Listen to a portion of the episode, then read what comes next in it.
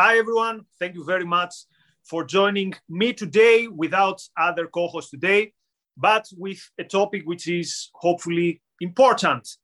So, the latest development is that although there is a light at the end of the tunnel with a pandemic, many countries experience what we could call maybe a third wave. Many people are still not vaccinated, actually, the majority.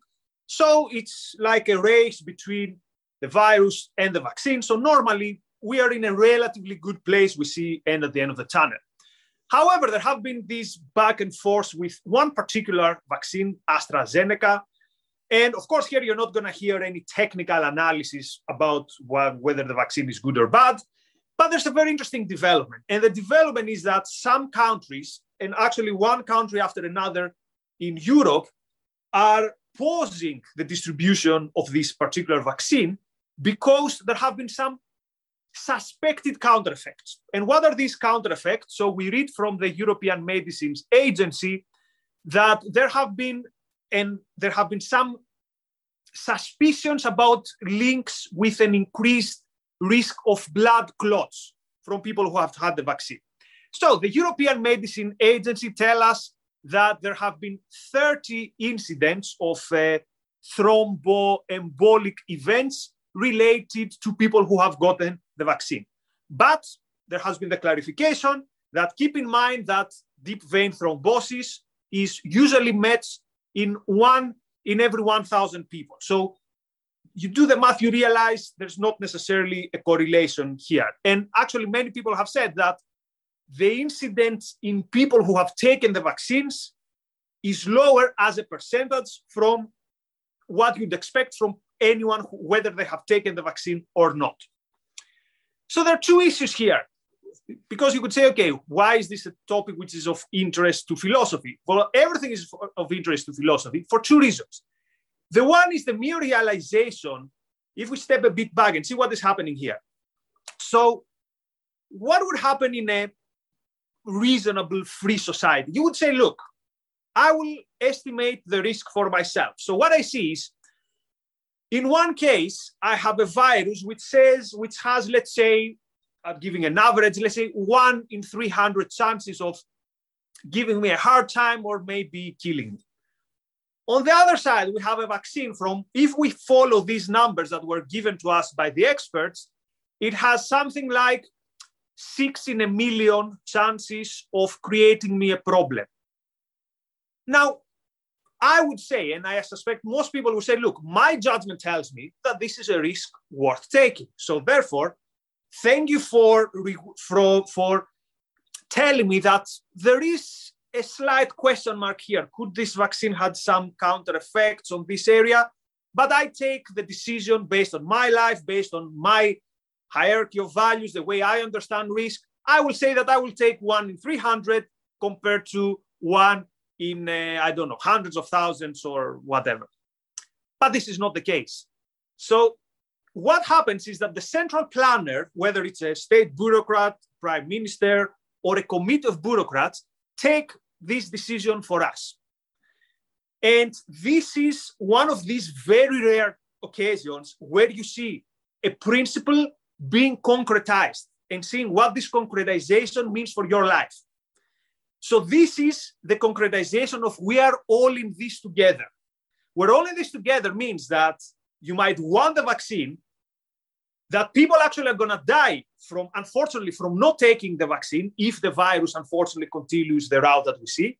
But there's this bureaucrat or there's this statesman or stateswoman who tells you, no, I took this decision for you, tough luck. So we're all in this together means that the decisions for your life are not yours. So again, it's very rare that you see philosophy like walking around and staring you in the eye. Now, that's the first interesting issue in this discussion. The second interesting issue for me is that in every bad situation, I don't remember who said that, so I'm paraphrasing here, but in every bad situation, look for the bad idea behind it.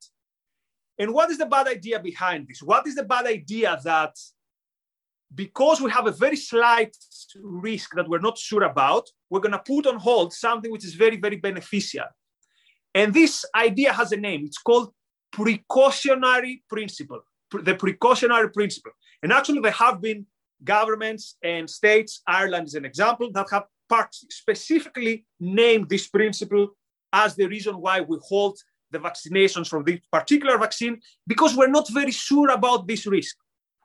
So, what is the history of the precautionary principle? It's a very interesting history. So, I'm not doing this as a historical overview just because. I do it because we, again, we're going to see what is the importance of ideas in our lives. So we go back to 1992. We go to the Rio Declaration of the United Nations. So this was a big meeting that is a landmark in the preservation of the environment and our fight against climate change and environmental degradation. So it's principle 15, and the principle says, quote, in order to protect the environment, comma, the precautionary approach shall be widely applied by states according to their capabilities.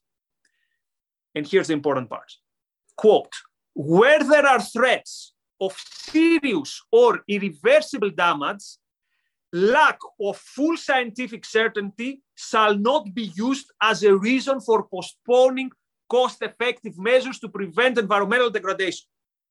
What this means in very, very simple words if we're not sure that something is dangerous, but could be dangerous, we need to take measures to mitigate that.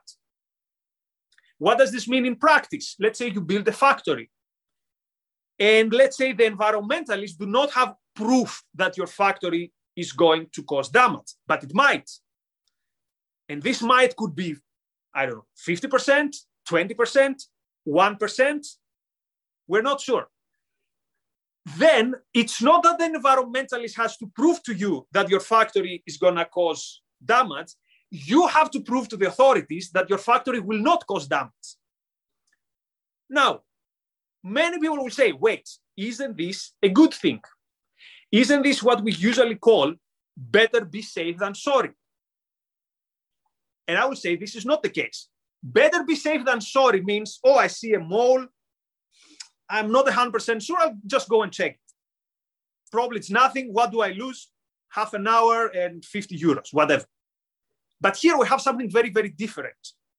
Here we have that if you don't take the action, there is also the cost of inaction. And the cost of inaction in the one case is that you're going to have no factory, or the factory is going to be way more expensive. Or it could mean that in this case, again, predictably, many unfortunately, many people will die. If you do the maths, how many people die from COVID and what is the risk from COVID and what is the other risk, then you realize about what is the balance that we're talking about.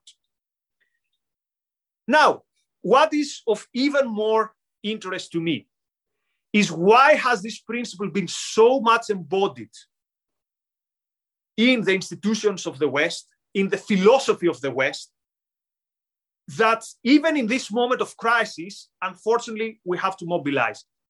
And here we have to go to the teeth, to, to the ideas of one of my mentors from a sociology called Frank Furedi.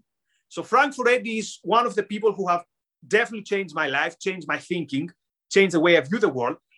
And he talked about the culture of fear. And the culture of fear for him is that the West has changed the way it views risk. So we don't view risk anymore as A, part of life, but B, as something which is in a way even exciting. So think about the 60s when we're about 50s and 60s to conquer the, the, the space. We understood that the risk is part of these kind of endeavors. But we said, yeah, this is part of the story. Now our relationship to risk has changed. So now our relationship to risk is well, what is the worst case hypothesis? And let's try to mitigate that. And again, you might say, well, this is a good thing because then nothing bad happens. But let me ask you this question. Imagine we had the precautionary principle when we came up, and when I say we, humanity, with aviation, airplanes. Would we ever have created airplanes with a precautionary principle? The answer is clearly no. even, even in some of the biggest advantages in medicine, it's very difficult to imagine them happening if you apply the precautionary principle, which is prove me that it's not going to be bad. Not show me why this is risky, but prove me why it's like it's like going to someone and say, prove me that you're innocent. So it's a difference between someone saying, prove me that you're guilty. So I say, oh, I saw this guy, he punched this other guy, he's guilty. And going to the random guy and say, prove to me that you're innocent. So for Frank Furedi, this moment where we see, where we change the way we view risk is very, very central in the trajectory of the West. So, and here is how this thing has applied to policy making. Environmentalism is one area. Perhaps the most famous historical, shall I say, anecdote, no, moment of the precautionary principle was the Donald Rumsfeld interview moment before the operation in Iraq. So if you remember, the defense secretary of the United States, Donald Rumsfeld, tried to persuade people that Iraq is a huge danger and we need to attack. And at some point, I think it's a journalist asked him, well, do you know that actually Iraq has weapons of mass destruction, or, do you know that Iraq is going to give these weapons to terrorists? And Rumsfeld says something fascinating. And a lot of people have caught on that. Uh, even Marxists like Zizek talks all the time about that statement. So Rumsfeld says there are three things in life. One is things we know that we know. Then it's things we know that we don't know. And then it's things that we don't know that we don't know. And he says, I'm worried about the latter, therefore, I'm worried about Iraq. So, to put it in simple terms, things we know that we know. For example, let's say today it's Tuesday. Things we know that we don't know. For example, I know there are trees outside. I don't know if there are five or six trees, but there are trees outside. Things we don't know that we don't know. Who could tell what's going to happen? Okay, so this is the precautionary principle. We take the unknown unknown, things that we don't know that we don't know, and we operate based on them basically. So what, so we go from what could probably go wrong, where you know we measure statistics and we say, well, according to this probability, this might go wrong, but probably not go wrong, to what could possibly go wrong, where the percentage doesn't matter, but what matters is there's the possibility that something could go wrong. Now, objectivism comes in. How can we explain this, this tendency in the West towards catastrophizing and towards seeing risk everywhere? Well, think about what has been happening for the last many decades. What has happened to the idea of reason, to the idea that reason is the way we view the world? And if we have a tool to navigate the world, then we're in a comfortable, in a confident stance. The world makes sense, which means we can navigate the world, we can measure risk, we can uh, change things here, change things there, but the world makes sense. But if you throw away the idea of reason, or if you see humanity as basically a plague on earth, as this, this thing that destroys everything, then your relationship to risk changes. Your relationship to risk is basically don't touch anything, don't touch anything. Your relationship becomes this caricature of this grumpy pensioner who sends uh, letters to the editor to the newspaper who says, Why do we see all this change? Change is bad, don't change anything. And this is unfortunately the, inte- the intellectual attitude of the West nowadays.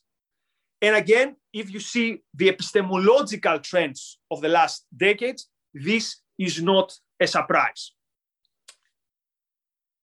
And again, you can find this both on the left and on the right. This idea that enlightenment and modernity is a it has created disasters, and we are constantly at risk of even more disasters. Now, an interesting game I play on my mind quite often is: Is there any bad tendency in the world that Ayn Rand has not foreseen? And usually, the answer is no.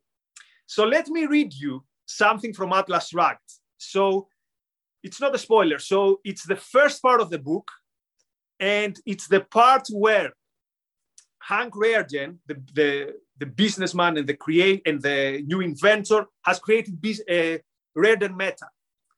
And everyone is very cautious about Rearden metal because the idea is we haven't tried this. So listen to this. This is the this is the quote verdict of the State Science Institute of the bureaucrats of that time of the book to Hank Rearden. Quote, it may be possible that after a period of heavy usage, a sudden fissure may appear, though the length of this period cannot be predicted later. The possibility of a molecular reaction, at present unknown, cannot be entirely discounted. Although the tensile strength of the metal is obviously demonstrable, certain questions in regard to its behavior under unusual stress are not to be ruled out. Although there is no evidence to support this, the contention that the use of the metal should be prohibited, a further study of its properties would be of value. End quote. Now, change Rearden metal for the vaccine, and basically you have the same thing. Basically, you have the same attitude. And actually, you see even the term precaution being mentioned elsewhere in the book, again, related to the reactions to Rearden metal. So the precautionary principle became big in 1992. Ayn Rand had already envisioned it from the late 40s or the, or the 50s. And I want to finish with okay, so hopefully now we understand that not only action has risk, but inaction also has risk. So let me give another example where we saw the precautionary principle.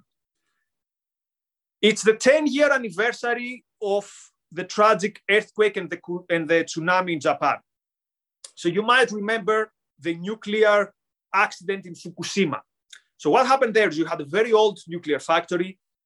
You had one of the strongest earthquake in recent history in Japan.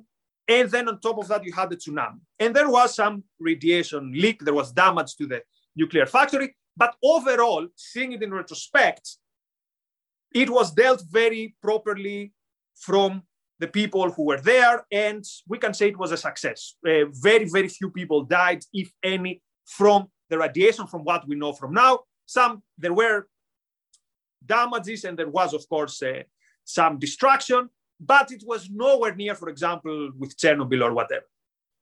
And yet, what happened? Germany, based on what happened in Fukushima, decided to severely, severely cut down the development of new nuclear plants and other countries as well. So they said, look, what if what happened in Japan might, might happen also to us? Well, I know the risks are very, very small, and there was a huge earthquake and a tsunami, and it was one of the oldest factories, and yet the damage was not massive for a nuclear accident. But who tells me that this cannot happen here? And again, you could say yes, but what, what do we lose from closing factories? Where you lose the fact that now you're missing on one of the actually cleanest and most effective sources of energy.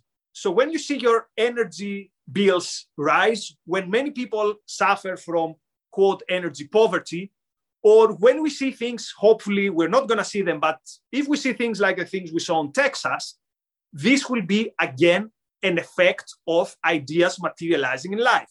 So ideas have consequences. This is my message from this episode. And ideas that might sound well and might become slogans to the United Nations and every government. And I remember when I was a student, I had to read whole books about the Rio Declaration and how important it is and the precautionary principle. But think a bit about these ideas because you scratch under the surface and behind them you see actually other bad ideas that lead to bad effects.